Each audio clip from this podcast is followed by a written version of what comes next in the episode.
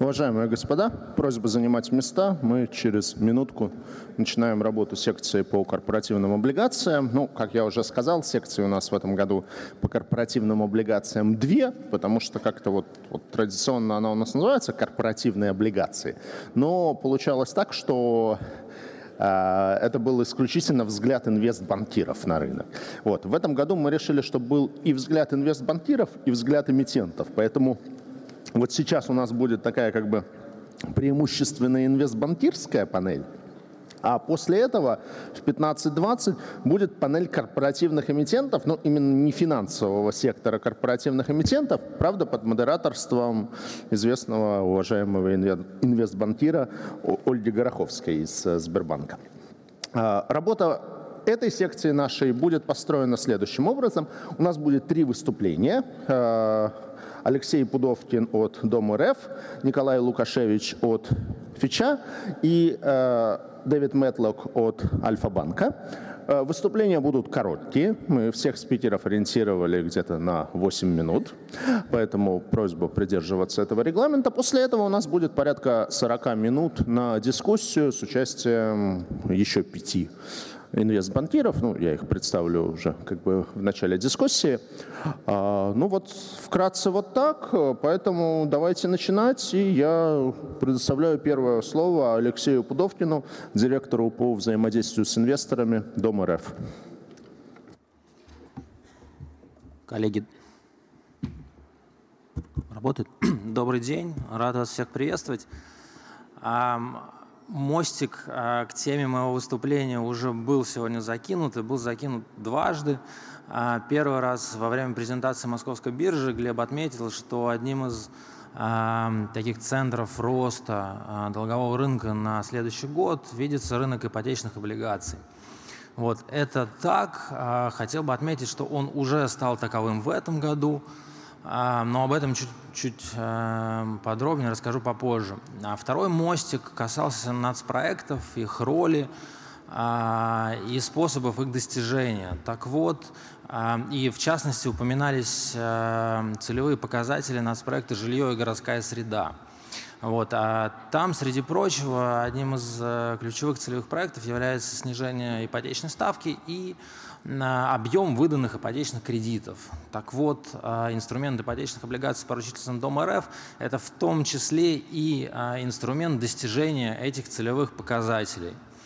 А, если коротко о том, что это такое, это инструмент секьюритизации ипотечных кредитов, когда собирается пул, а, и а, пул передается на отдельное SPV в рамках российского права, и это SPV выпускает облигации – полностью обеспечены денежным потоком по пулу. А, в американской практике такой принцип называется pass-through, когда а, вот весь денежный поток, а, он, собственно, и передается инвестору, как следует из названия.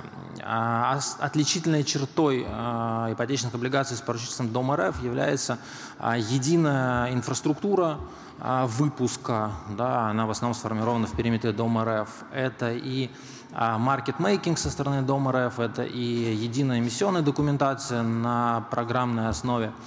А, вот. Значит, на сегодняшний момент э, в рынке 14 выпусков э, общим объемом 420 миллиардов, из которых вот 170 мы выпустили в этом году, а, и этот год еще не закрыли. А, еще более 100 миллиардов планируется вот в конце декабря реализовать. Это забегая вперед об, в принципе, об объеме рынка корпоративных облигаций, да, и о том, и о роли ипотечных облигаций в общем, в общем в долговом рынке уже сегодня. Ключевая особенность – низкий кредитный риск, а, наличие риска досрочных погашений, очевидно, в силу природы самого ипотечного кредита, а, который, к слову сказать, а, там, уникален. Такие ипотечные кредиты, такой ипотечный первичный рынок есть только в Штатах и в России, когда у заемщика есть очень много опционов на поведение, на досрочное погашение, а у банка, по сути, да, есть обязательство только эти опционы исполнять по воле заемщика. Вот, продукт сложный для банков. Вот, и это, опять же, к вопросу о нас проектах, о роли э, ипотечных облигаций. Они призваны э, дать банкам возможность эффективно пользоваться финансовым рынком, для определения стоимости фондирования, для передачи кредитного и процентного риска в рынок. У каждого банка свои особенности, своя книга, свой баланс, свои риски, но этот инструмент, да, и в том числе и благодаря единой инфраструктуре, единому регуляторному подходу, является своего рода там, бенчмарком для а, всего ипотечного рынка по стоимости этих ипотечных кредитов в глазах институциональных инвесторов. А сегодня требуемая инвесторами доходность находится на уровне 100-120 базисных пунктов КФЗ, как указано у меня в презентации. Но это, конечно, такой грубый ориентир. Выпуски все-таки отличаются один от другого. Может быть, где-то и 90, где-то и 130, и 140. Вот. Но в целом а, таргет примерно вот такой, 100-120. Хочу отметить, что в начале этого года, когда мы, там, по сути, только приступили к активной а, фазе развития а, рынка ипотечных облигаций, требуемый инвесторами спред был на уровне 140-150 базисных пунктов, что там, вот, снижение этого спреда и отражает там, уход риска риска ликвидности, риска неизвестного для рынка инструментов. Средняя дюрация 2-3 года – в целом, как у а, любого ипотечного кредита, а средний срок жизни да, примерно 5-6 лет. А, коротко схема, потом сможете посмотреть, презентации все будут доступны. А, хотел бы отдельно остановиться на нашем подходе к риск-менеджменту. А, причем первый, первый уровень риск-менеджмента – это сам первичный рынок ипотеки. А, Банк России а, довольно жестко регулирует этот рынок, не позволяя некачественной ипотеке проникать а, на балансы банков.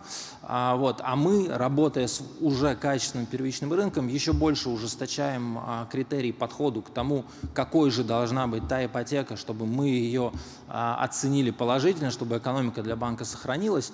Вот. Ну, сверху добавляем механизм поручительства Единого института развития в жилищной сфере, Дом РФ, который там, к слову, кроме того, что на 100% принадлежит государству, еще и теперь должен соблюдать нормативы финансовой устойчивости, то есть, по сути, регулируется как полноценная финансовая организация.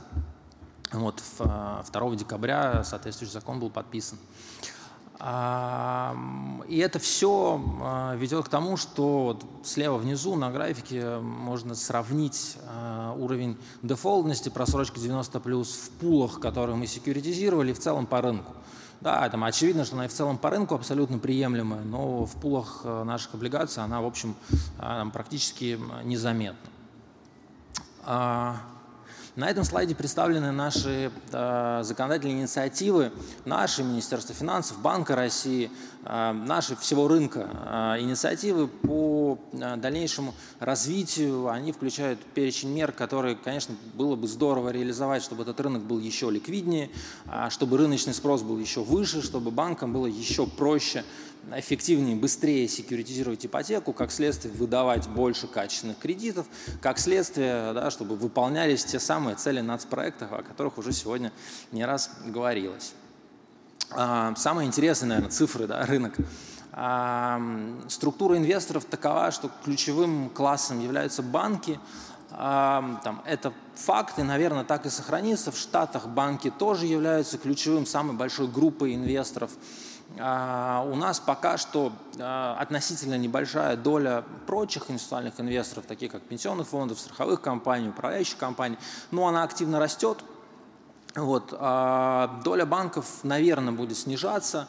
А, важно отметить, что вот в этом общем пироге, вот в этой большой доле банков, а, с каждым днем растет доля банков-инвесторов, то есть банков, не знакомых с конкретно этой ипотекой, которым понравился выпуск, понравилась облигация, они ее купили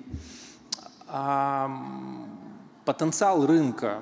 А, сегодня, да, вы видите, что в целом а, там, в общей архитектуре долгового рынка доли ипотечных облигаций с прочистым Дом РФ, ее там сложно разглядеть, где-то там зелененькая, тоненькая полосочка, но а, уже к следующему году рынок превысит, объем рынка превысит триллион рублей, а к 2024 году, да, вот как э, Глеб уже сегодня отметил, мы э, целимся, метим в цифру 7 триллионов. Эта цифра обусловлена и теми целевыми ориентирами нацпроектов, и нашим взглядом на потенциал рынка ипотеки, который, к слову, огромный, сейчас пару слов тоже об этом скажу. Вот. Ну и потребностями банковского сектора, конечно же, тоже. Алексей, я на всякий случай обращу внимание, что там вот эти белые цифры, они... А вре- время закончилось, да? Ну, коротко, ликвидность, потом тоже сможете сами посмотреть, очевидно, растет, а, да, и обратите внимание вот на то, насколько наш рынок ипотеки пока что незначительным по отношению к ВВП, к банковской системе и, в принципе, к нагрузке домохозяйств, да? И это говорит о том, что потенциал роста фундаментальный у него очень большой. Спасибо вам за внимание. Спасибо. Ты уже обратил внимание, я вот не знал, что в Саудовской Аравии вообще есть ипотека. Я думал, там это как бы какие-то другие... Понятно. А, хорошо, Алексей, большое спасибо. И следующее выступление сделает Николай Лукашевич, Fitch Ratings.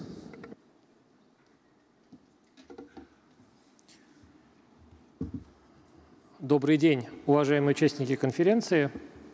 Я представляю рейтинговое агентство Fitch и хотел бы поделиться с вами нашими ожиданиями как агентство на следующий год с точки зрения того, что мы ждем от кредитного качества э, компаний, которые находятся в нашем портфеле, что будет происходить с фундаментальными показателями.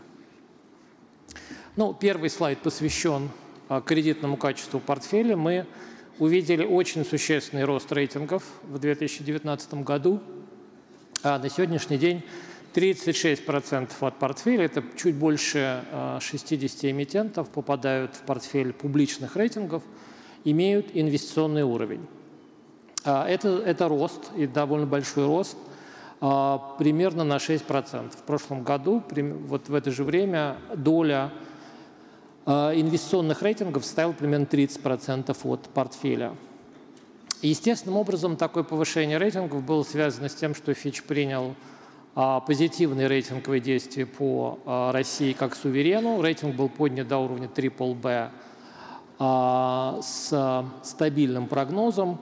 И, соответственно, самое большое увеличение мы увидели в категории тоже рейтингов BBB. Если год назад их было ну, совсем мало, то в этом году они составляют примерно 19%, то есть почти одну пятую часть от всего портфеля. Сразу скажу, что, наверное, на будущее роль суверена а, в, в рейтингах будет снижаться, самостоятельные результаты компании будут иметь большее значение, чем а, либо поддержка суверенной, либо ограничения, которые связаны с суверенным рейтингом и с суверенным потолком. Ну и, естественным образом, а, тоже довольно существенно снижается доля эмитентов с рейтингом в категории Single B. А, опять же, примерно на 5% за год, это довольно существенно. А, а самая большая категория осталась почти неизменно в категории Double B, примерно чуть меньше 45%, а, вернее, чуть меньше 50%, год назад было 45%.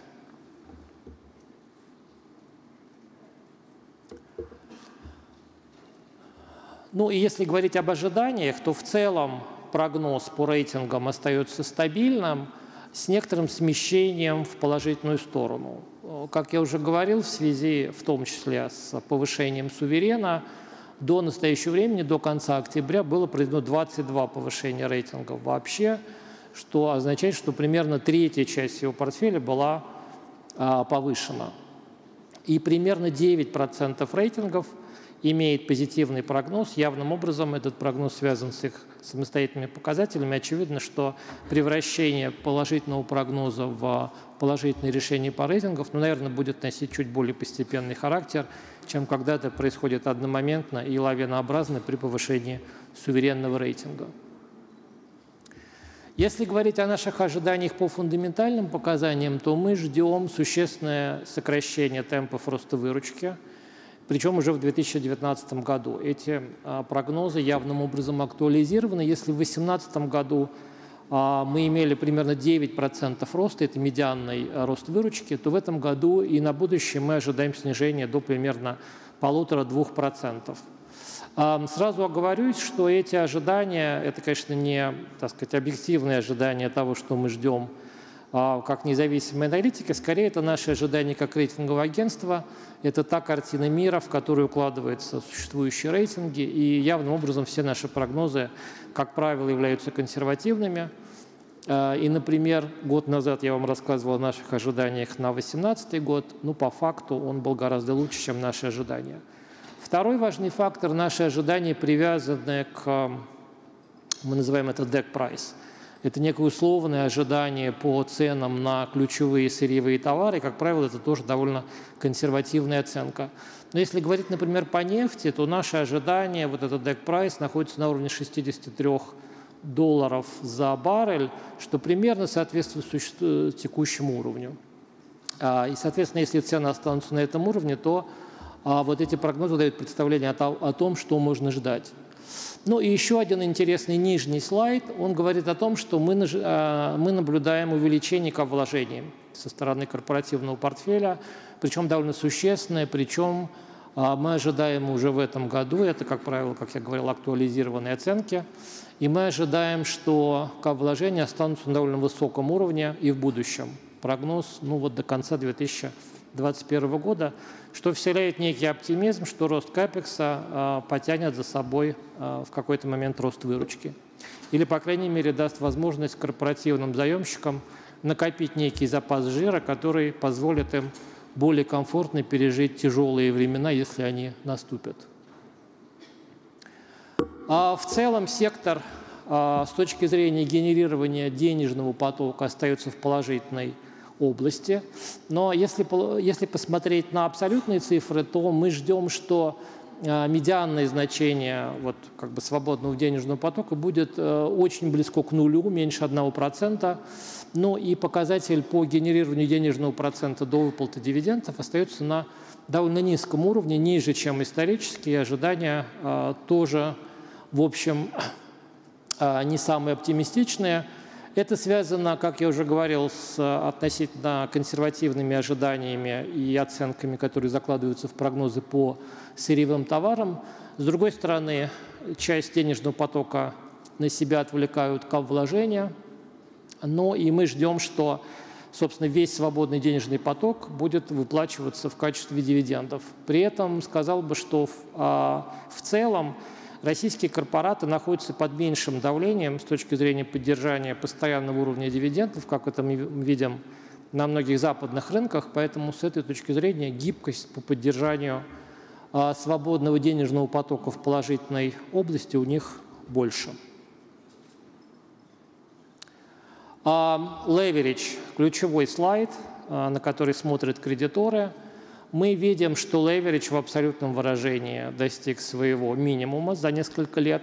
И, наверное, мы ждем, что леверидж будет оставаться примерно на этом уровне. Корпоративный сектор больше не ставит делевериджинг как одной из своих основных задач. Леверидж в большей и большей степени будет являться результатом таргетированного, таргетированной структуры капитала, а, и в меньшей степени будет отражать а, ситуацию с фондированием.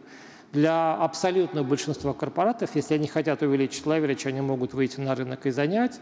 Но мы не видим, что это происходит. Очевидно, как бы леверидж, который мы видим, это результат их внутренних решений.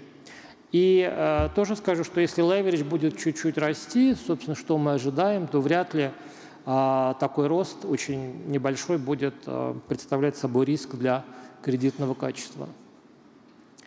Но мы видим также улучшение показателей покрытия, то, что называется coverages. Исторически российский корпоративный сектор смотрелся слабее, чем а, аналоги в других странах. Ситуация постепенно начинает улучшаться. Ну и последний слайд, тоже довольно интересный, о ситуации с ликвидностью. Опять же, традиционно слабый фактор для российских корпоратов, и мы видим, что ситуация здесь начинает меняться. Если посмотреть на медианную долю краткосрочного долга в общем долге, то если несколько лет назад он составлял в 2014-2015 году порядка 20%, то в этом году наше ожидание, что он упадет примерно до 13% и будет оставаться на этом уровне, что является довольно позитивной новостью для сектора. И, очевидно, ликвидность будет а, все меньше и меньше выступать в качестве ограничивающего фактора для рейтинга. Вот все, чем я хотел с вами поделиться. Спасибо. Всем Всем хорошего наступающего года. Большое спасибо, Николай. Ну, приятно, что взгляд одного из ведущих рейтинговых агентств на российских корпоратов настолько позитивный. Думаю, что это хороший сигнал для нас всех. И третье выступление сделает Дэвид Метлок, начальник отдела долгового капитала Альфа-банк.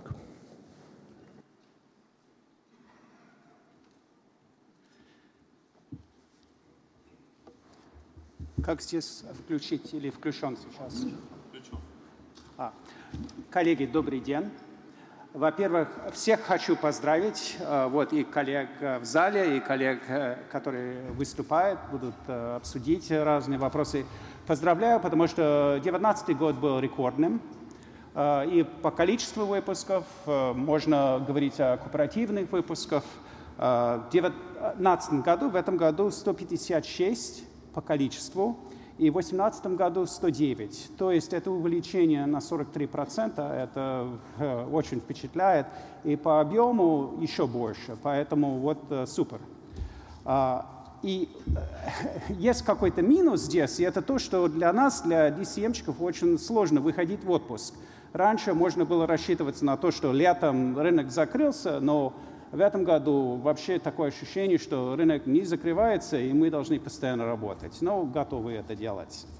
Значит, очень интересно думать э, э, и задать вопросы, как наш рынок меняется, и какие были неожиданности. Я помню разговоры, которые были в прошлом году, что мы обсудили. И я хотел, ну, э, во-первых, два момента. Во-первых, рассказать немножко о структуре рынка, а как он, как он меняется.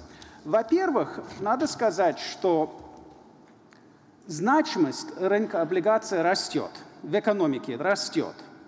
А если мы смотрим, и мы берем и банки, и все заемщики на облигационном рынке, и смотрим а, на облигации в их пассивах, в 2014 году облигации было где-то 14% от пассивов, а, уже в этом году 21%. То есть на 50% увеличивалась э, значимость э, облигаций в портфеле. Если мы посмотрим более конкретно на кооперативные выпуски, мы видим такой же тренд. Но, во-первых, мы видим, что на рынке роль э, кооперативных заемщиков растет. Раньше доминировали этот рынок банки. Банки очень любили взять э, деньги с этого рынка. А, статистику, которая показана на слайде, они показывают совокупные объемы. То есть э, тренд изменения будет э, замедлительный, потому что у нас эффект прошлых лет, но все равно там очень заметно сдвиг. А сейчас, на данном моменте, 50% объема – это именно кооперативные заемщики, и где-то 42% – это финансовые институты, э, финансовые организации. Несколько лет назад вот эти цифры были вот ровно наоборот. А, то есть, во-первых, а, роль облигаций растет – использование этого рынка со стороны кооперативных заемщиков растет. Этот инструмент популярный. Если мы смотрим на структуру пассивов кооперации, мы смотрим на облигации как процент их пассивов, мы видим тот же самый тренд – по сравнению с 2014 году где-то почти удвоение роль пассивов, э, роль облигаций в пассивах кооперации. Поэтому здесь э, вот э, это структурные изменения, которые очень интересны и не знаю, можно обсудить, думаем ли мы, чтобы этот тренд продолжится, не продолжится. Сейчас переходим на какие-то неожиданные моменты в этом году – для меня, наверное, самые неожиданные это было появление инвесторов, можно сказать, розница. Я не говорю об управляющих компаниях, которые берут э, э, под, э, под ДУ или э, имеют клиенты частных лиц и, э, и размещают активов этих клиентов на рынок. Я говорю именно об индивидуальных клиентах, которые через брокеров выступают, подают заявки. Это просто удивительно. Раньше это было фактически ноль, и мы сейчас видим в некоторых выпусках, что такие частные лица, они от 5 до 10 процентов от выпуска. А, очень интересный тренд. Э, посмотрим, если вот этот уровень растет, не растет. Было бы интересный комментарий от других, э, э, от коллег. Я просто вижу, что многие компании, ну, известные нами, мы сами очень сосредоточены на этот сегмент, и, видимо, ну, получается. Здесь технология, наверное, способствует их доступ, их выход на рынок. Мы можем причины здесь обсудить. Некоторые там, они, э, ну, наверное, очевидны. Во-первых, это снижение ставки банковских депозитов, облигации могут быть замена. Некоторые говорят о деофшоризации, то есть день, деньги возвращаются в Россию, люди размещают, и в том числе в рублевых активах. Раньше розница очень любила долларовые активы, сейчас они, видимо, готовы рассмотреть рубли как, э, как э, может быть, из-за стабилизации относительно говоря рубля, из-за того, что внешние факторы меньше пугают людей, рассматривают. Вот это была самая большая неожиданность для меня. И второй момент, который меня удивил – это тот факт, что организаторы, андеррайтеры остались очень таким, продолжаются играть ключевую роль на этом рынке.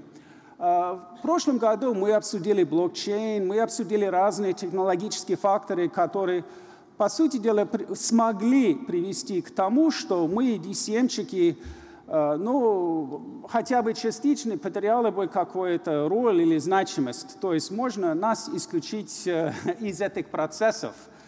А пока, пока этот тренд не очень как-то, ну, пока мы не чувствуем это.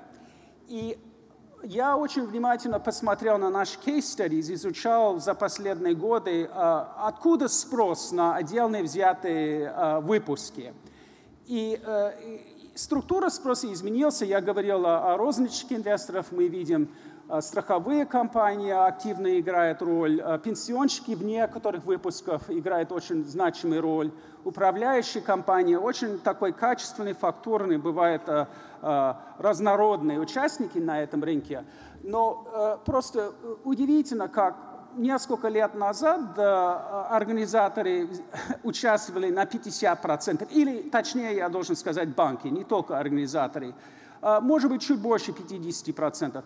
В этом году в среднем, по крайней мере, на те сделки, на которые я посмотрел, вот они остались на этом уровне.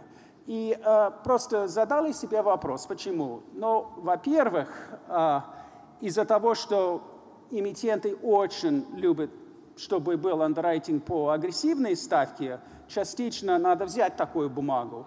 И в случаях, когда очень хорошо размещается бумагу, андеррайтеры, естественно, хотят это. И это, видимо, стабилизирует э, объем участия, поэтому мы остаемся у дела. Вот. А, давайте заканчиваю. Я бы хотел просто э, в рамке общей дискуссии э, может быть, добавить несколько вопросов к тем, которые э, Сергей предлагает. И мне очень интересно э, услышать у коллег, что они думают э, о роли технологии, насколько вот мы, как DCM, насколько наша роль изменится. И второй момент.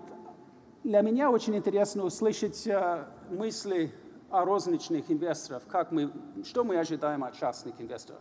Вот, спасибо большое. Еще раз поздравляю. Фантастический год. Надеюсь, что 20 будет лучше еще. Спасибо большое, Дэвид, и спасибо, что вы как плавно перекинули мостик к дискуссии, которая у нас сейчас будет. Прежде чем, э, собственно, ее начать, анонсирую, что у нас сейчас в телеграм-канале конференции идет опрос, и опрос идет как раз-таки, о чем сейчас Дэвид сказал, о будущем DCM-бизнеса. То есть будет он развиваться, выживать и, или как бы деградировать. Вот, потому что многие отрасли нашей жизни, они ну, достаточно сильно меняются, там темп технологических изменений сейчас практически запредельный, и многие формы бизнеса, они там или исчезают, или трансформируются. И вот, собственно, как бы что вы ждете от DCM бизнеса в обозримом будущем, голосуйте в нашем телеграм-канале. В конце э, дискуссии этот опрос выведем. А сейчас, собственно, непосредственно к дискуссии, в которой э, я буду модератором и будет участвовать пять очень известных и таких матерых инвестбанкиров, DCM-щиков. Э, слева от меня Алексей Кузнецов из региона и Денис Тулинов из «Открытия». Справа от меня Игорь Яшков из «Газпромбанка». Ростислав Кулак из Совкомбанка и Юрий Новиков, который долгое время ассоциировался с Росбанком, но в этом году работодателя сменил и теперь представляет Россельхозбанк. А первый вопрос, в общем, он такой достаточно очевидный, как бы, ну, как я сказал в своем приветствии, как много раз сегодня отмечалось, в этом году объем рынка ну, первичных размещений, он существенно вырос, он вырос примерно в полтора раза по сравнению с прошлым годом, ну, хотя, правда, по справедливости это всего лишь где-то возвращение как раз-таки на уровень 17, 17 -го года, правда, если брать вот рыночный сегмент, вот то, что мы классифицируем как рыночные, не схемные выпуски, то там э, рост достаточно достаточно существенной. Какие факторы э, это обусловили? Ну и как бы ожидать ли такой же активности в 2020 году или она может потихоньку затухать? Ну вот по этому вопросу записались высказаться Алексей Кузнецов, Денис Тулинов и Юрий Новиков. Давайте, Алексей, с вас начнем. Добрый вечер, добрый день, точнее. Э, Гип-гип-ура, год э, заканчивается, слава богу. Мало кто ожидал в том году, что он будет таким э, выдающимся с точки зрения, по крайней мере, финансового результата. Вот, но, наверное, восьмой год мы давно уже переплюнули, но восьмой год действительно не был самым оптимистичным. Это эффект низкой базы. Мы его, естественно, там еще 18 18, предыдущий год не был э, рекордным, поэтому его легко было преодолеть э, на этом э, годом, в этом году, когда ралли такое очевидное. Вот, но по, все-таки нам, наверное, надо соревноваться с 2017 годом, когда было размещено там 2 миллиарда 270 миллионов. В этом году по итогам 11 месяцев у нас э, немножко меньше, 2 миллиарда 050, 2 миллиарда 50 2 триллиона 50 миллиардов. Вот. Но декабрь еще не закончился, и вполне возможно, мы, может быть, или приблизимся, или обгоним результаты этого года. А, собственно, э, почему э, такой год? Что случилось? Почему случилось ралли? Ну, наверное, это очевидно. У нас э, произошло достаточно большое снижение инфляции в этом году. А, за этим последовало снижение ставки, и здесь а, отреагировал, естественно, рынок ОФЗ, рынок корпоративных бумаг. А, конечно, одним из драйверов рынка был приход, возврат иностранцев на рынок ОФЗ, что спровоцировало, ну, ускорило движение в рынке ОФЗ, за ним и в корпоративных бумажках. Можно еще что сказать, что рост единовременных заимствований для бумаг первого, второго эшелона, то есть э, бумаги по там, средний размер займа там 15-25 миллиардов, что, наверное, гораздо больше, чем еще некоторое время назад. А, нельзя не, э, не вспомнить о том, что стали возвращаться старые эмитенты. Вот сегодня «Газпромбанк» э, приводил пример в качестве там, «Русал». Кто мог подумать, что «Русал», который в том году был антидрайвером рынка, в этом году сумеет привлечь 60 э, миллиардов рублей за 4 выпуска. В принципе, э, все займы были рыночными и ну, достаточно успешными. Кроме «Русала» там вернулся и «Славнефть», «Детский мир», «Черкизово» и другие эмитенты – ну, наверное, нельзя также не отметить вот э, то, что Альфа-банк э, в лице Дэвида Мэтлока говорил, увеличение доли физлиц, которые, наверное, пока не, не играют существенную э, роль по сравнению с банками, управляющими компаниями, но тем не менее активность физлиц достаточно сильно выросла. Что мы ожидаем в 2020 году? Ну, наверное, 2020 год, по крайней мере, его начало будет ну, достаточно активным. Эмитентов э, вполне устраивают нынешние ставки, которые сейчас есть. Вот. И я думаю, что активность как покупателей, так и продавцов будет ну, достаточно высокая. Я думаю, что рынок носит цикличный характер. Как только а, происходит стабилизация на и выравнивание ставок в первом эшелоне, подтягиваются эмитенты с более низким кредитным ставком, но более высокими уровнями этих ставок. И, наверное, второй, а за ним третий эшелон, наверное, тоже будет э, ну, востребован. Ну, что еще можно сказать, что я еще по поводу хотел сказать, знаете, такие цифры привести. Э, количество эмитентов, которые выходили, ну, то есть нам кажется, что рынок э, такой активный и так далее. Вот посмотрел рейтинг в 2013 году у лидера рынка было 76 эмитентов и 137 выпусков. Вот по этому году, ну просто цифры совершенно немножко другие. 52 эмитента и 76 эмиссий. То есть, в принципе, наверное, время э, эмитентов с более низким кредитным качеством пока еще не пришло, но оно приходит. Ну, наверное, чем ближе к кризису, тем больше их будет размещаться. Спасибо. Спасибо, Алексей. А, Денис, прокомментируйте. Добрый день, коллеги, еще раз. В двух словах. Причины и прогнозы. Причины хорошего года в том не то, что рынок рос, а рос очень ступенчато. То есть каждый раз у нас какие-то были такие ожидания маленького негатива. То есть, условно, весной мы росли, но думали, а вдруг санкции в апреле, выборы на Украине. Эмитенты не ждали и размещались. Летом мы снова росли, но думали, а вдруг все-таки коррекция. Слишком сильно выросли, опять эмитенты не ждали, опять размещались. Осенью опять же мы росли, потому что, ну, как вроде рост есть, ставки хорошие, но всегда было ожидание, что ситуация может поменяться. То есть главная причина хорошего а, рынка, э, года в том, что не было взрывного роста, а был рост постоянный, ступенчатый, и это постоянно давало толчок и, скажем так, необходимость и целесообразность выхода на рынок. Поэтому большое количество эмиссий. Говоря про прогнозы, а, я человек, как вы знаете, прямой и говорю обычно то, что думаю. А, думаю, что ситуация будет чуть другая. Ситуация разделится. Дело в том, что мы живем в двух мирах одновременно. Рынок банковского кредитования и рынок долгового капитала. Две вещи часто живут в противофазе. Обычно публичные рынки первые выстреливают, при улучшении конъюнктуры, на них на первых происходит снижение ставок. Это видят эмитенты. То есть эмитенты видят в моменте, что ставки на публичных рынках лучше, чем ставки кредитования.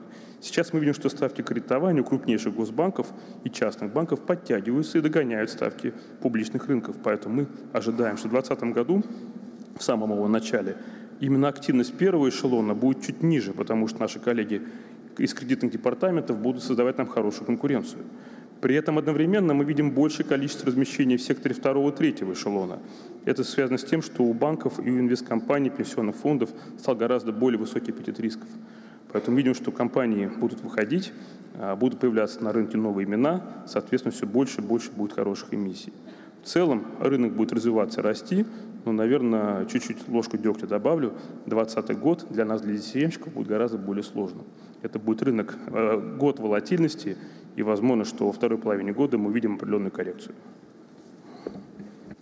Спасибо, Денис. То есть вы явно не, не принадлежите к тем 50%, которые в начале дня проголосовали, что в 2020 году заработаем столько же, сколько в 2019 или больше. А, Юра? Ну, собственно, год он был хороший для всех рынков, и причина здесь очень простая, это глобальное снижение ставок, и там можно сказать, что Россия, ну, если не впервые, то в редком случае оказалась абсолютно в тренде, ну, и мы увидели огромное количество приток э, нерезидентов, которые все-таки в поисках доходности шли, понимая, что в еврозоне уже ставки отрицательные, а наш рынок все-таки предлагал достаточно хорошие э, ставки над инфляцией. Поэтому вот это такая первая причина очень важная. Плюс, наверное, никто не ожидал, что инфляция может быть настолько низкой. И там те, те ставки, которые сейчас, ну, однозначно нам сигнализируют о том, что ЦБ продолжит смягчать ставки в дальнейшем. Ну, собственно, корпоративные заемщики, они продолжали рефинансировать какие-то... Э, ну, вот очень хорошую картинку показал Дэвид о том, что доля облигаций растет, потому что ну, облигации рефинансировать довольно сложно с учетом того, что оферты или погашения у них довольно фиксированные. Поэтому, приходя на рынок, в первую очередь выпускали облигации, гасили кредиты, поэтому их доля росла. Вот такой достаточно э, объяснимый спрос. Вот реакция банков, она очень такая простая, что вроде бы как бы и ставка достаточно агрессивная, и может быть даже у кого-то фондирование не было на этом уровне, но вот тот тренд, который был задан, он говорил о том, что однозначно, если э, хочешь заработать, ты сейчас должен быть в бумаге. Достаточно большое отличие от прошлого года, когда были, наоборот, наказаны те, кто был в бумаге. И, конечно, было лучше делать просто какой-то комиссионный доход. Вот. С точки зрения 2020 года, мне кажется, что основные риски, они остаются внешние. Очень много под, э, коллеги на предыдущей панели говорили о том, что есть риски рецессии. То есть вот если закладывать в базовый сценарий, что в следующем году будет еще 50 байсных пунктов от Центрального банка, то, конечно же, надо продолжать играть в эту игру, брать облигации, находиться в максимально большом портфеле. Ну и задача, наверное, в том, чтобы правильно оценить риск, насколько рецессии или какие-то внешние шоки действительно могут стать реальностью. Вот одна еще из тех деталей, которые в этом году сильно порадовала, во всяком случае в отдельных книгах, которые более-менее доходные по количеству заявок, это, конечно, физлица. Там, те, те, те ставки, которые ставят банки в виде депозитов, э, та, та программа, которая, которая развивает московская биржа, там, э, там вот я имею в виду индивидуальные инвестиционные счета, однозначно стимулирует к тому, чтобы э, инвесторы двигались в сторону облигаций. И вот даже я уже слышал несколько бытовых, бытовых таких бесед о том, что облигации инструмент очень надежный, но при этом доходный, то есть от таких людей, которые вот просто говорят там о 100-200 тысяч. Э, будем надеяться, что это будет развиваться, и определенно это драйвер рынка в будущем. Спасибо. Спасибо, Юрий. Давайте теперь поговорим о такой теме, как евробанды. То есть тоже они в этом году очень активизировались. То есть если прошлый год он был такой очень дохлый в плане размещения евробандов российских эмитентов, то в этом году как бы все стало опять активно размещаться. Более 20 миллиардов долларов привлекли, причем как-то в основном это пришлось на второе полугодие.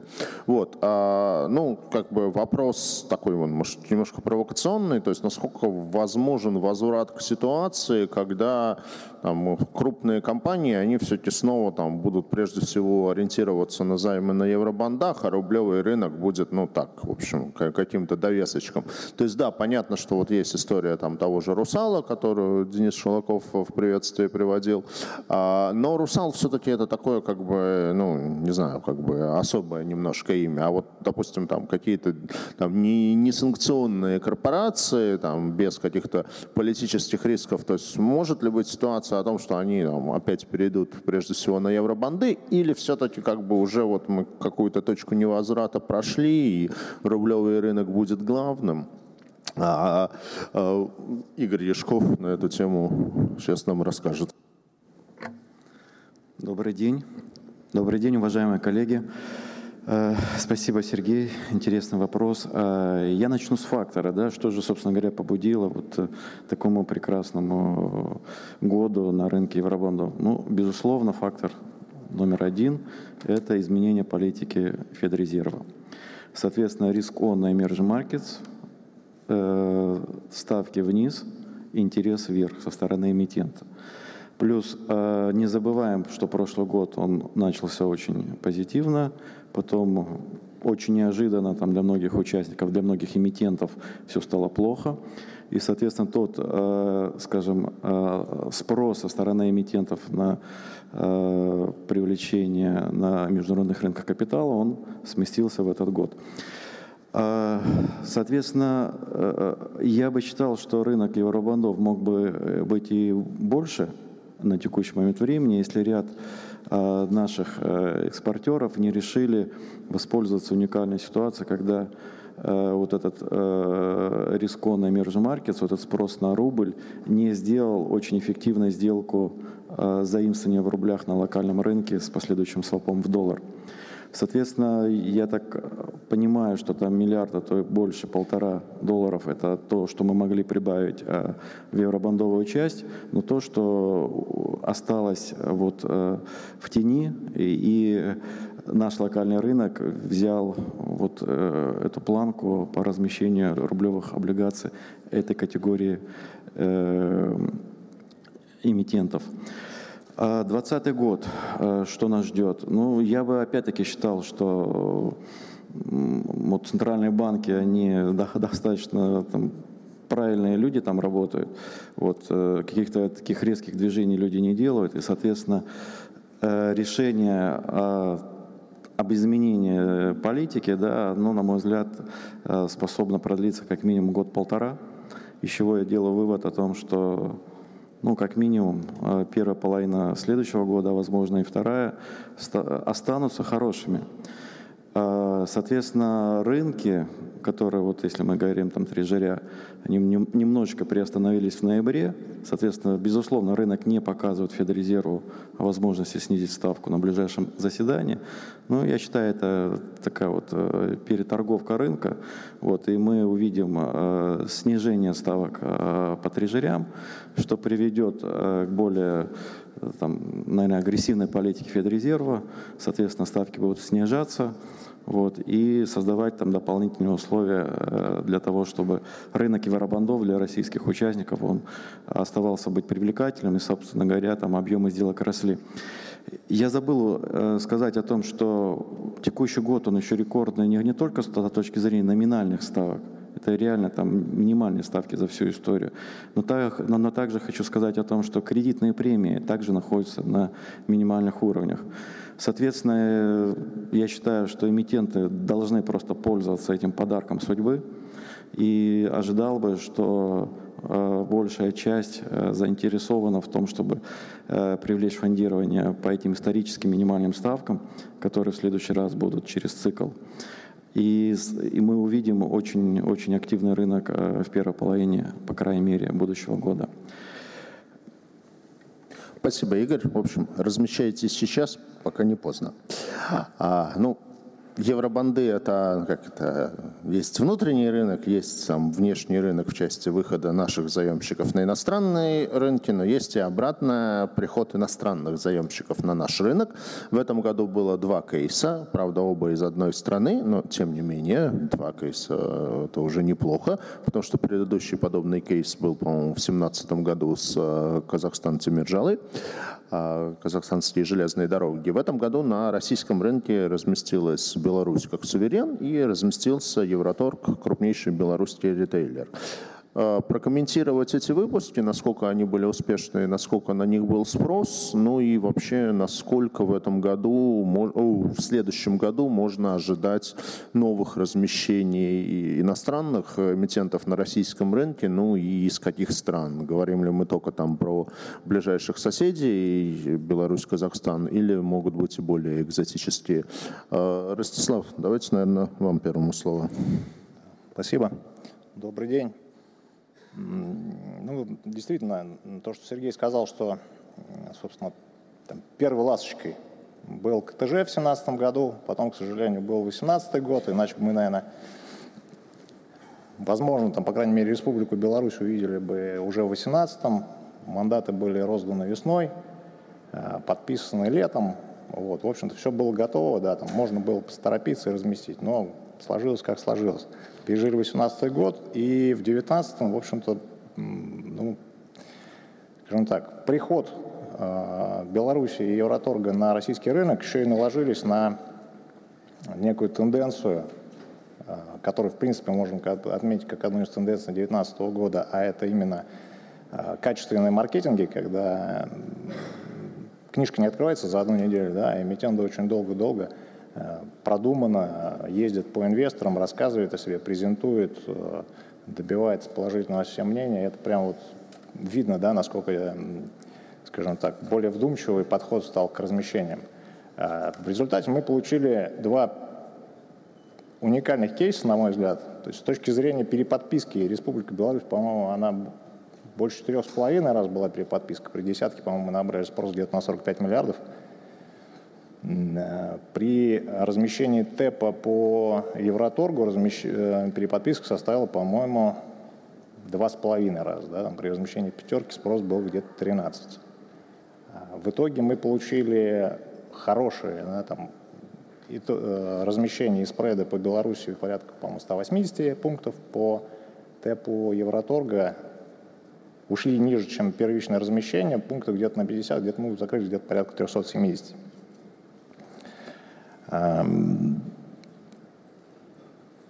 Что э, ждать в следующем году?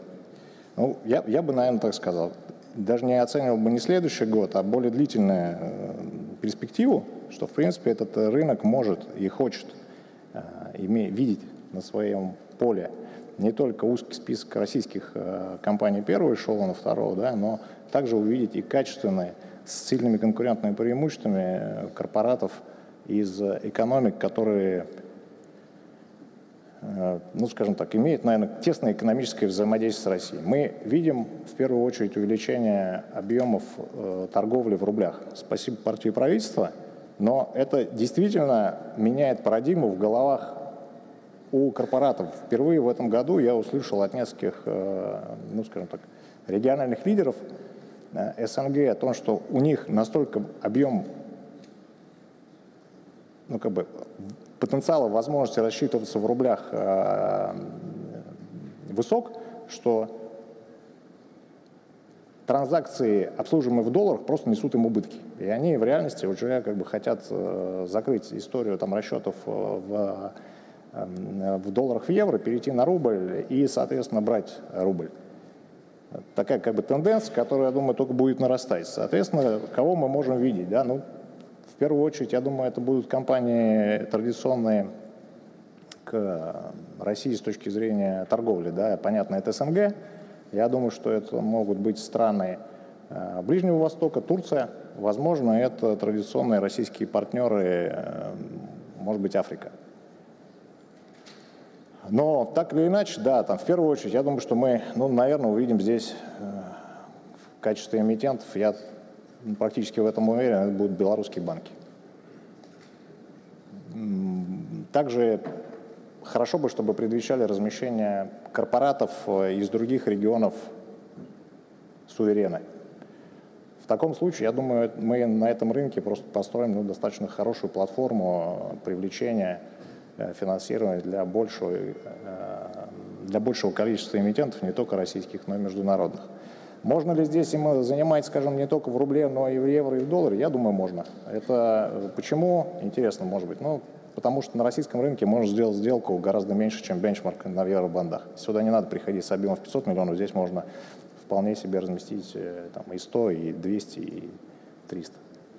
Спасибо, Ростислав. Ну, обнадежило услышать, что все-таки Африку тоже рассматриваем, потому что я вот из выступления Дениса Шулакова ухватил, что вот Замбия там была заштрихована. То есть все-таки ждем на следующем роке делегацию из Замбии, будем над этим работать, как бы еще постараемся, чтобы в национальных нарядах. А, Игорь, вам слово по этому вопросу. Я буквально добавлю пару слов. Просто хочу сказать, что инфраструктура нашей э, локального рынка, она уже давным-давно готова к приему э, вот, э, и, и суверенов, и корпоратов сопредельных стран.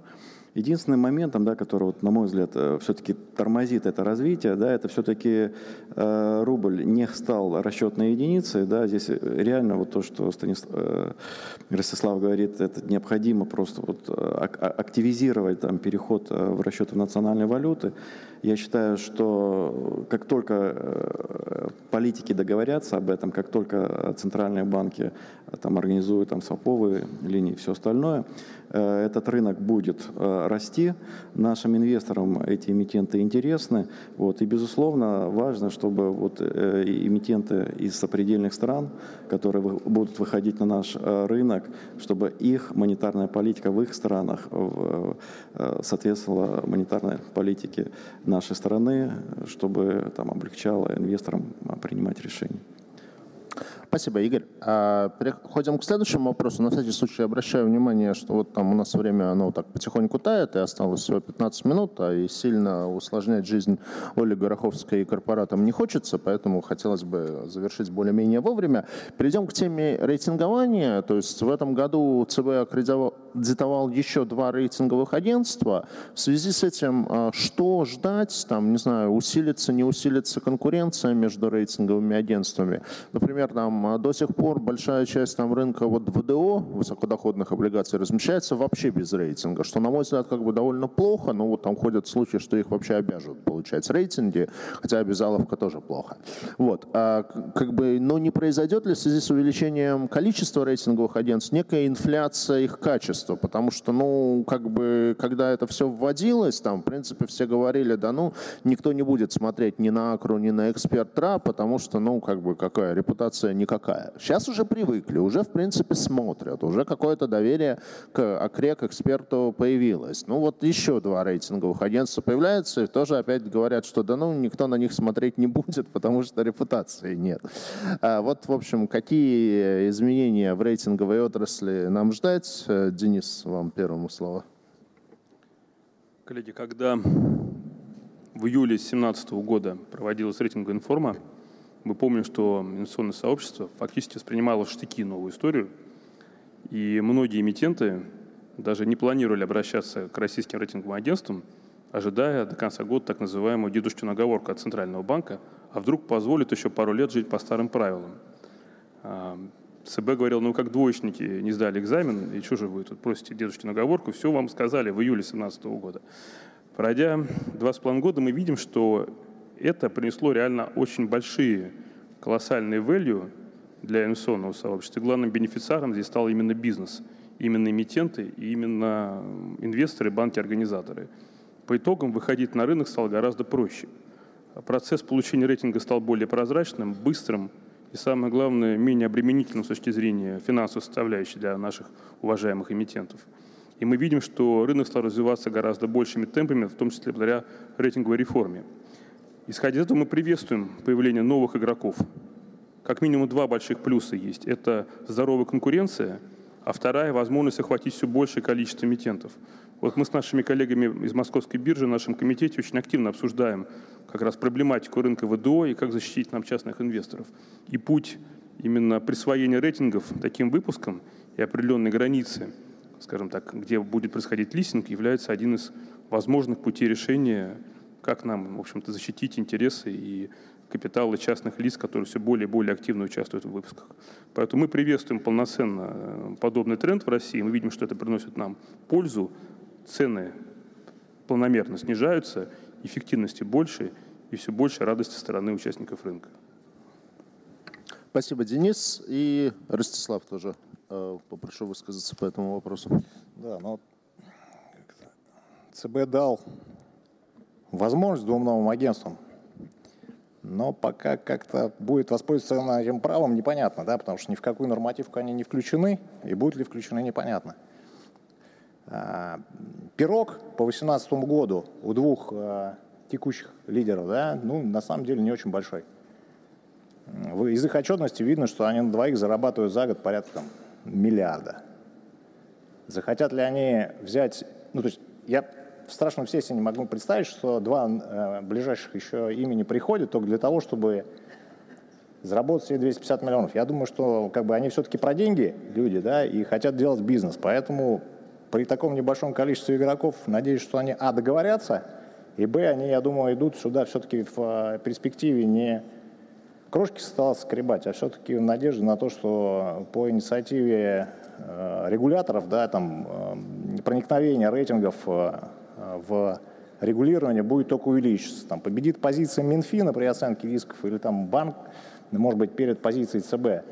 Возможно, там, тогда у них будет просто без, ну, там, огромное поле для деятельности с точки зрения того, что их рейтинги будут приниматься при оценке. Не победит, но я думаю, ну тогда будет э, поход в сторону там, многотраншевой секьюритизации и каких-то других продуктов. Но то, что они придут и обрушат сейчас текущие цены, я, честно говоря, в это не верю и, и не хотел бы верить, потому что, ну, на мой взгляд, там текущие цены вполне себе адекватные, а дальнейшее их снижение – это просто потеря качества, ну и потеря доверия к э, рейтинговой системе. Спасибо, Ростислав. Ну, приятно, конечно, слушать рассуждения о том, что, ну, кому интересен бизнес на 250 миллионов рублей. Мне кажется, что есть довольно много организаций, кому интересен бизнес на 250 миллионов рублей в год. А, Вопрос, который много раз уже сегодня подсвечивался, это увеличение доли физических лиц на рынке. В общем, на эту тему хотелось бы еще немножко поподробнее поговорить, то есть насколько она выросла, там, а, каких процентов она там, достигает в тех же первичных размещениях, и есть ли потенциал ее дальнейшего роста в 2020 году. А, Алексей, вас первого попрошу. Спасибо. Ну, если несколько лет назад, до 2017 года, интересы физлиц скорее были экзотикой, то есть участие в первичных аукционах, вот по данным биржи это меньше 1%, то после 2017 года, после отмены налога на купонный доход, после еще ряда событий, которые происходило, в частности, уменьшение ставки по депозитам, активное, активное вовлечение населения через ИИСы, народные ОФЗ. Все это стимулировало интерес физлиц к рынку облигаций. Что можно сказать? Ну, мы вот собственную статистику проводили. У нас Э, ну, во-первых, э, данные биржи примерно по этому году такие. За 8 месяцев этого года, с одной стороны, мы в первичных аукционах 12,4 э, данные дают, но они делятся таким специфичным образом. 20 миллиардов – это корпоративные бумаги, и на долю банков 338 миллиардов. Ну, наверное, не очень большой секрет, что большую часть из этого объема размещения приходится прежде всего на Сбербанк, который выходит с большими объемами и через свои э, подразделения привлекает достаточно большие суммы. Но у нас по внутренней статистике мы провели по этому году, какая доля физлиц участвует э, в первичных аукционах. У нас получилось порядка 4%, э, причем диверсификация ну, в Сбербанке доля там приближается к 40%, э, в, каких, в рознице, в, в строительной отрасли, там э, и в более доходных эмитентах э, с приемлемым качеством, ну, там доля там, от 5 до 15% в среднем. Вот, так что здесь э, примерно вот такая. Что, на что физлица прежде всего смотрит? Физлица смотрит прежде всего на понятные имена, прежде всего банки. Мы видим в Сбербанке большую долю, в Открытии, э, в Альфе э, и так далее. Вот. Э, и видим не очень большой интерес к бумагам первого эшелона с достаточно низкой доходностью. Это такой некоторый провал, и потом идут достаточно высокодоходные бумаги, ну, мы с четвертым эшелоном не работаем, поэтому, наверное, все-таки про второй, третий эшелон можно говорить. Э, там достаточно много, то есть э, критерий какой? Повышенная приемлемая доходность и э, наличие кредитного рейтинга, который позволяет людям ну, проводить не собственный анализ, а ориентироваться на мнение агентства. По поводу конкуренции с управляющими компаниями, с банками. Но сейчас все-таки доля физлиц не очень большая. Я думаю, это один из быстро растущих сегментов. Он дальше будет э, активно расти, но, может быть, и в полтора, там, два раза там, за ближайшие там, год-полтора. Вот. Но эта доля, наверное, все-таки сложнее будет э, соревноваться с долей банков, управляющих компаний. Хотя Э, эта доля, безусловно, будет увеличиваться. Спасибо. Алексей и Ростислав, вам тоже мнение по этому вопросу. Я не, не видел статистику, честно говоря, не интересовался статистикой общего объема физических лиц. Я скорее прокомментирую наш э, собственный опыт, где мы видим интерес и э, присутствие. Наверное, можно там физиков разделить э, на там, два канала. Первое – это брокерское обслуживание. И, честно говоря, здесь мы ну, от выпуска к выпуску видим там 1, 2, 3, ну, максимум там 10-15 процентов. И принципиально иной канал – это управляющая компания. Мы же ну, там, зачастую не знаем, да, там, кто выставляется от управляющей компании, когда она выставляет заявку, не знаю, на 20, на 30, на 40 процентов от выпуска. Мы это осознаем только в момент, когда в день сеттlemента эта заявка превращается в десятки, сотни заявок в мелкую на риск физических лиц. В итоге я видел размещения, в которых, ну, скажем так, если понимать, что это мелкая нарезка, это, по сути, там, счета физических лиц, я видел там долю до 50%. и даже немногим больше. Вот. Куда идут физические лица? Они, конечно, чувствительны к ставке. Понятно, что, там, как Алексей говорит, там, от первого эшелона и вверх, да, там мы увидим ну, там, чет, четкую тенденцию к э, росту ставок. Вернее, э, чем выше ставка, тем выше интерес, понятно. Наверное, для себя мы сформулировали таким образом, что спрос где-то физиков э, в терминах спреда к депозитам, а именно оттуда как-то приходят деньги, да, ну, порядка там 300 BP. Вот там мы видим прям качественный, качественный иной спрос э, с точки зрения розничного спроса. 300 BP к текущему выпуску, все, э, к текущему уровню э, депозитов мы видим высокий спрос физиков. Отдельные банки, да, там, в том числе и Совкомбанк, пошли в этом году с тем, что называется выпуски для физиков. На самом деле это немножко такой как-то попытка, э, это по сути каннибализация, да, ну, потому что выдергиваются деньги, как правило, тех же самых э, вкладчиков. Но с другой стороны, мы видим очень четкое расслоение среди физических лиц. Э, э, одновременно растут объемы закредитованности физиков, и с другой стороны объемы вложений в ценные бумаги. Причем, но эти два сосуда не пересекающиеся, да, это там две, две разные социальные группы получающиеся, да. Но попытка э, банков э, поразмещать среди физиков свои облигации, это по, по, по сути попытка просто сохранить в текущий момент э, ту базу депозитов, которая так или иначе, то, что называется умных денег, она оттечет. Причем физики в этом случае выбирают достаточно продвинутые истории. Ну, то есть можно идти и в сетке размещать, и, и, ну и по сути это как раз и идет та попытка, у кого побольше сетка, кто-то идет размещать. Там ХКФ так э, свои, ХК Финанс размещал, РСХБ, Сбер. У нас та же самая история. Э, вот. Второй вариант, это, наверное, все-таки, я думаю, то, что победит, это сервис, это наличие там, адекватной IT-платформы с э, хорошей информационной поддержкой данного продукта. Наверное, за этим будущее. Вот. А будет эта доля привалить? Я, честно говоря, в большую прям а, долю физиков на рынке не верю, но это будет хорошее подспорье для, скажем, там, третьего эшелона вообще.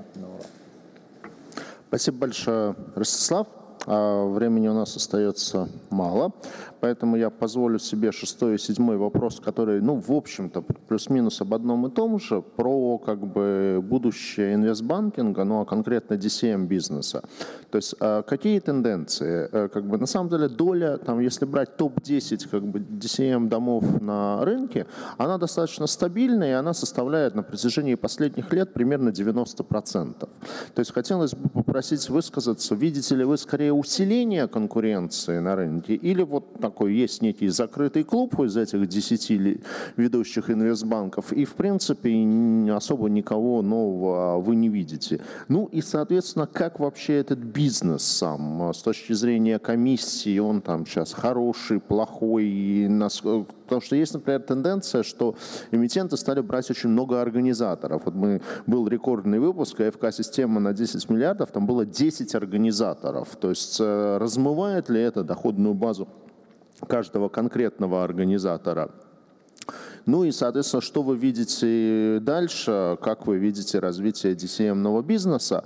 А, я попрошу сейчас вывести результаты нашего опроса. Интересно посмотреть, что люди в зале думают. Э, ну, а я попрошу наших... Да, да наш, кстати, вот интересно, в принципе, скорее ожидают, что э, конкуренция будет э, снижаться и количество DCM команд снизится. Довольно неожиданно для меня.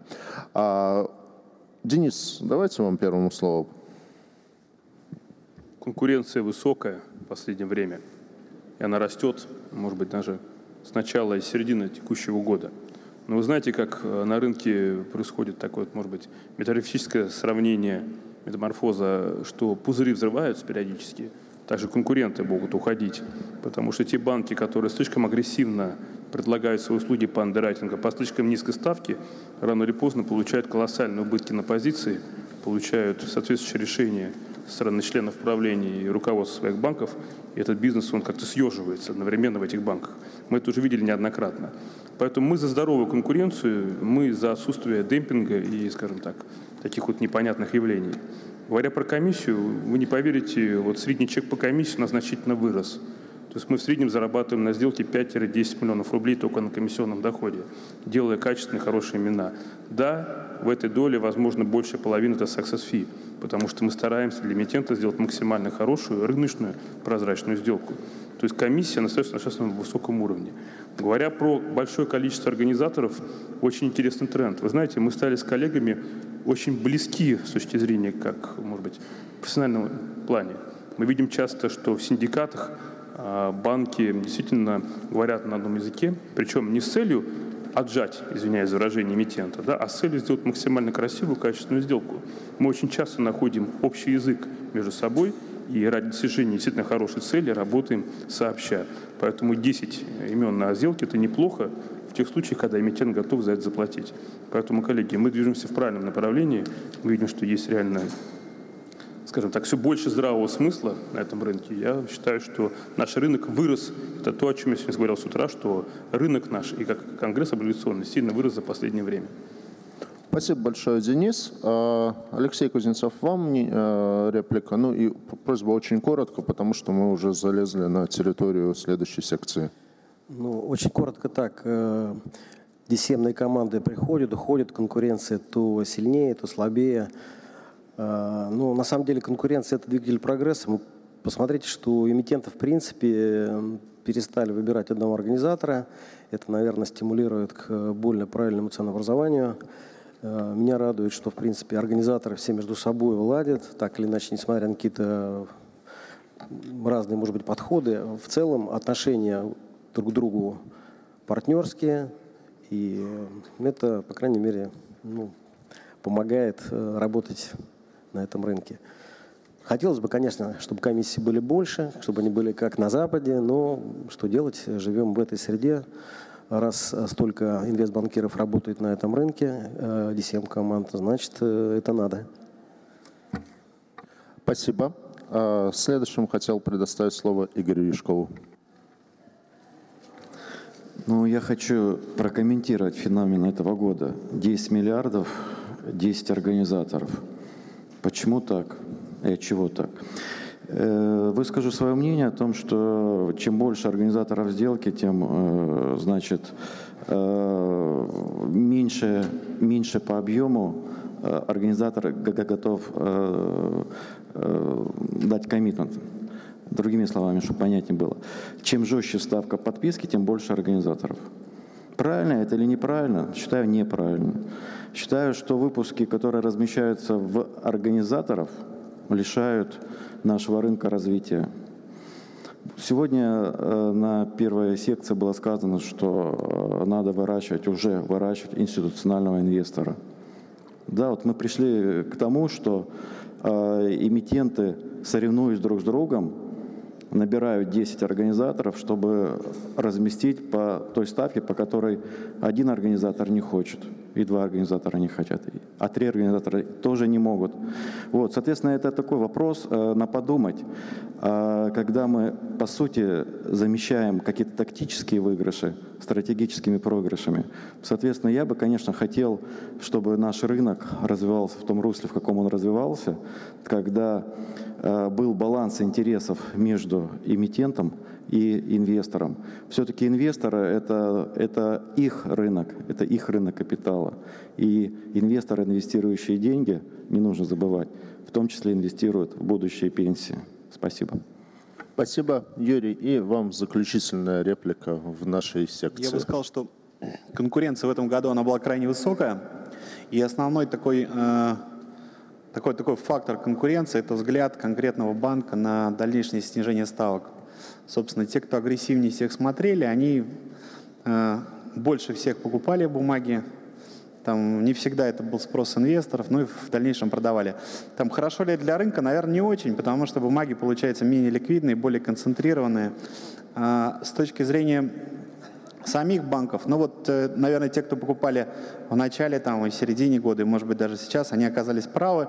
Комиссия в их доходах, я думаю, играет вообще не самую большую роль, потому что она э, запредельно низка, и мы, опять же, ну, мне кажется, что там с точки зрения там, команды, которая работает над сделкой, э, тех сил, я имею в виду не финансовых средств, а именно сил, которые вкладываются в материалы, мне кажется, это вот стало все выглядеть ну, значительно скромнее, чем там, словно там, не знаю, пять лет назад, когда мы все-таки больше базировались на такой западной практике. И вот, соответственно, те участники, которые всех больше всех брали, они заработали, но если рынок как-то развернется, там, в силу внешних факторов, вполне возможно, это может нанести такой достаточно сильный ну, рыночный удар, потому что рыночный риск, он, я считаю, что ну, такой, может быть, не, не до конца контролируется. А может быть, а, может быть, они выиграют. Э, конечно, хотелось бы, чтобы комиссии были выше, дистрибьюция была э, такая более, более с большим количеством имен в книге, и все-таки в бумагах оставался какой-то апсайд, и тогда всем инвесторам будет веселей, как бы и, и, и правильнее, и бумаги будут расти, и могу точно сказать, что там э, эмитенты от этого долгосрочно будут только в плюсе от того, что их бумаги лучше будут торговаться, иметь больший спрос. Вот мое видение такое. Спасибо, Юрий. Ну что ж, предлагаю поаплодировать участникам секции. Вот. А, сдается мне, что в следующей секции мнение будет прямо противоположное, что комиссии слишком высокие, и мы ожидаем, что они будут снижаться. И я с удовольствием приглашаю на сцену. Сейчас перерыва не будет, просто мы уходим вниз, а наверх поднимается модератор секции Ольга Гороховская и корпоративные эмитенты.